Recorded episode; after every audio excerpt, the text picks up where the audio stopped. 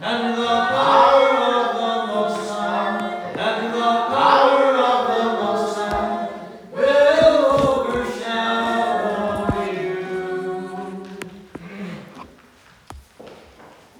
the name of the Father, and of the Son, and of the Holy Spirit, Christ has ascended. I greet you on this Sunday of the commemoration of the Holy Fathers of the First Ecumenical Council. This is the 39th sermon in this series of homilies on the Sunday epistle readings. We continue today in the book of Acts. And the first thing that we notice in this account is that already the church has begun to establish the custom of celebrating particular liturgical feasts. Some people accuse the Orthodox Church of throwing in all these extra Sunday celebrations as just part of uh, stuff that's not really necessary, something that was added later, but this is not the case at all. We read already in the New Testament that particular days are being set apart for liturgical worship. And in the verses preceding this passage, we, we have the fact that the church began to gather on the first day of the week to break bread, to celebrate the Lord's Supper. And this is a break from from an earlier practice of gathering on the Sabbath.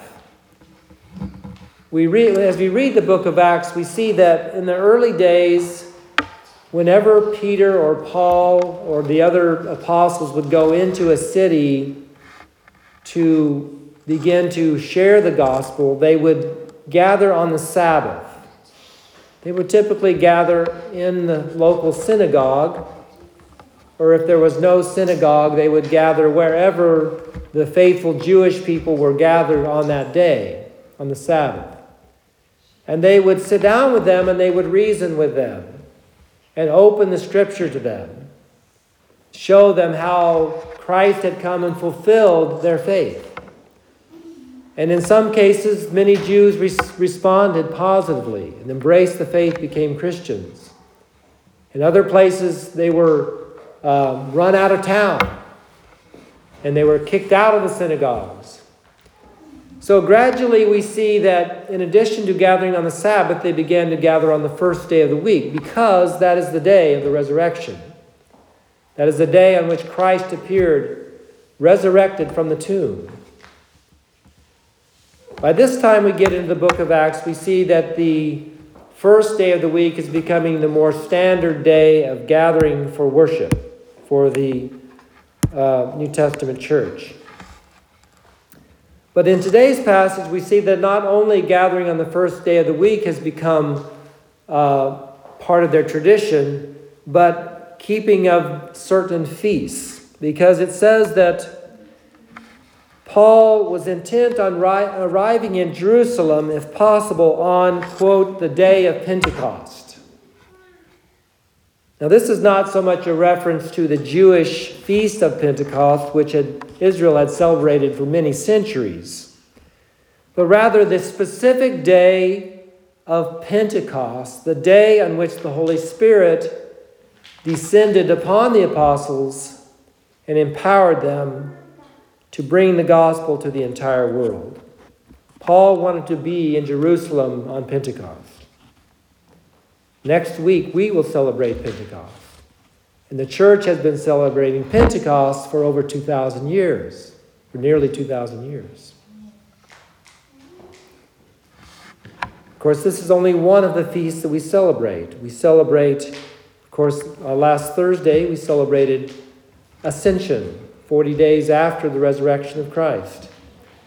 We celebrate, and later on this summer, we'll celebrate the Transfiguration, the feast by, by which our parish is named. There are many other feasts throughout the year, the special events in the life of Christ, in the life of Mary, the Mother of God, and, and also the lives of the saints. and historical events that happen in the church down through history. This is an essential part of the life of the Orthodox Christian. It has its roots in the Jewish faith, in the New Testament, and has continued throughout all the history of the church.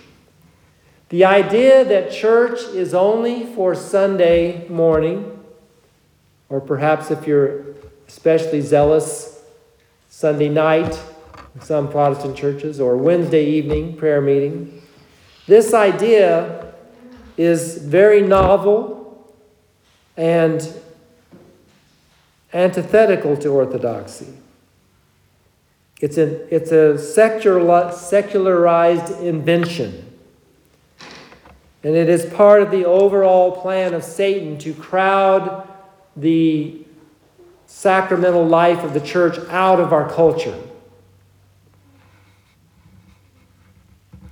It is an attempt by Satan to systematically crowd out the spiritual reality of the kingdom of God, to just get rid of it.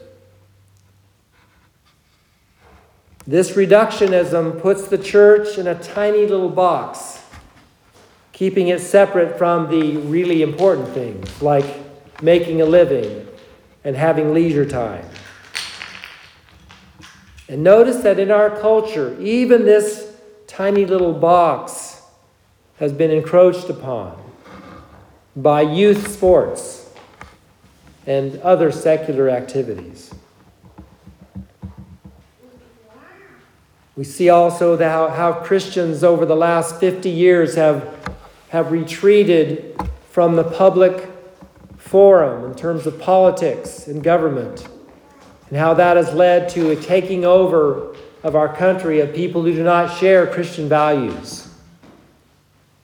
And it is time that we take our country back. We need to get back into the public forum.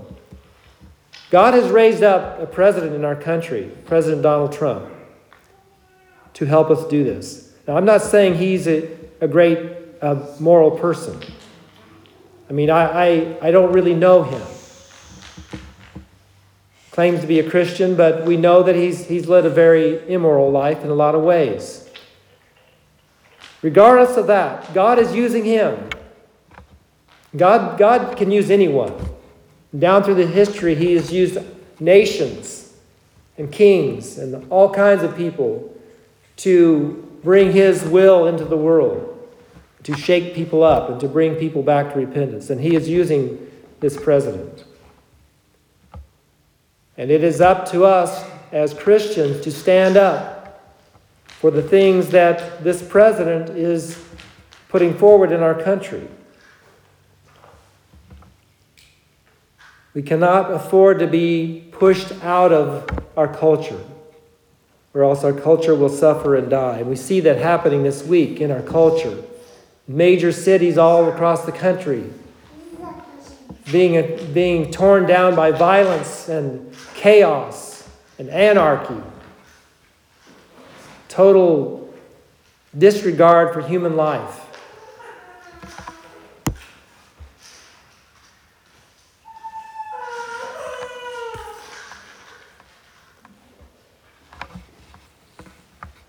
In today's passage, we also hear Paul predicting, prophesying to the people, really, that after he leaves, heretics will come into the church. Wolves dressed in sheep clothing will come and attack the flock, teach false doctrines. and how fitting it is that we read this passage today on the day that we celebrate the Holy Fathers of the First Ecumenical Council. 318 bishops who gathered to defend the true faith, the faith that has saved the world, against the heretic Arius Arius was teaching that Jesus Christ was not God, that he was a created being. And his prideful teaching was causing an uproar throughout the empire. We read in some of the hymns today that God judged Arius. that while he was on his way, he was going to be reinstated to the Holy Eucharist. While he was on his way to church, he had to stop in the bathhouse, in the bathroom, and his bowels poured out. And he died horrible death, similar to the death of Judas.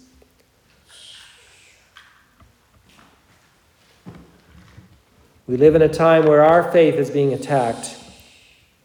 And we should be so thankful today to be in a church where the faith has been preserved and kept intact. It is summed up in the Nicene Creed, which we confess every Sunday in the Divine Liturgy.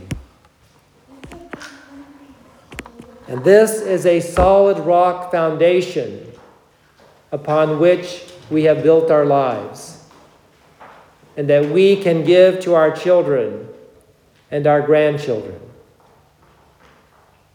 And if they build their lives upon this rock, their lives will not be shaken. And they will survive the storms of this life. And this is a sure thing that we give to them. This is the most important thing that we give to them. We give to ourselves this faith. Paul spends so much time preaching and pleading with the people to keep this faith, to not, not abandon it. And as he's spending his time here in, with the people of Ephesus, and specifically the elders of Ephesus, he is telling them that this is the last time that they're going to see his face. And he pleads with them to keep the faith. This is really his farewell moment with them. In fact, the account concludes with a very poignant, poignant account of this farewell to Paul. Quote, when he said these things, he knelt down and prayed with them all. Then they all wept freely and fell on Paul's neck and kissed him, sorrowing, most of all for the words which he spoke, that they would see his face no more. Each of us someday will have a farewell moment with our family, with our friends, with our church community. Some of us right here in this very church building.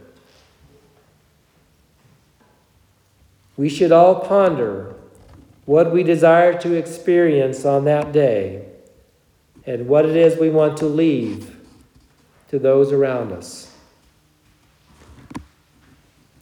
I've heard very sad stories of Orthodox Christians who, most of their life, never set foot in, in the Orthodox Church. And they came to the end of their life living totally secular, worldly lives. And when they died, their family came to the priest and said, We want our papa to be buried in the church. Never set foot in the church. We want our papa to be buried in the church. This always puts the priest in a great dilemma what to do. But how sad that all those years they didn't care that their papa was not coming to church. But now that he's dead, they want him buried in the church. Our children in Christ, let this not be our fate. Let us be totally in for Christ, totally sold out for Christ. Let our lives flow with the love of Jesus Christ and the power of the Holy Spirit so that everyone around us will know who we are and what we're about, and that Jesus Christ is the Lord of our lives. So that when we come to that final farewell, and we pray, every Sunday we pray this, for a peaceful ending of our life, without pain or shame, and a good account of the fearful judgment seat of Christ. When we come to that day, hopefully we will be able to gather the people around us who are still alive and who love us and know us. And each of us can give a good testimony to them and pray for them and ask for their prayers as we enter into the life to come. Paul did this. He ran the good he ran the race. He fought the good fight. He gave everything he had. He had nothing left when he embraced his martyrdom in Rome. And he had no regrets. May, may this also be the case for each of us when we come to the end of our lives. In the name of the Father, Son, and Holy Spirit, Christ has ascended.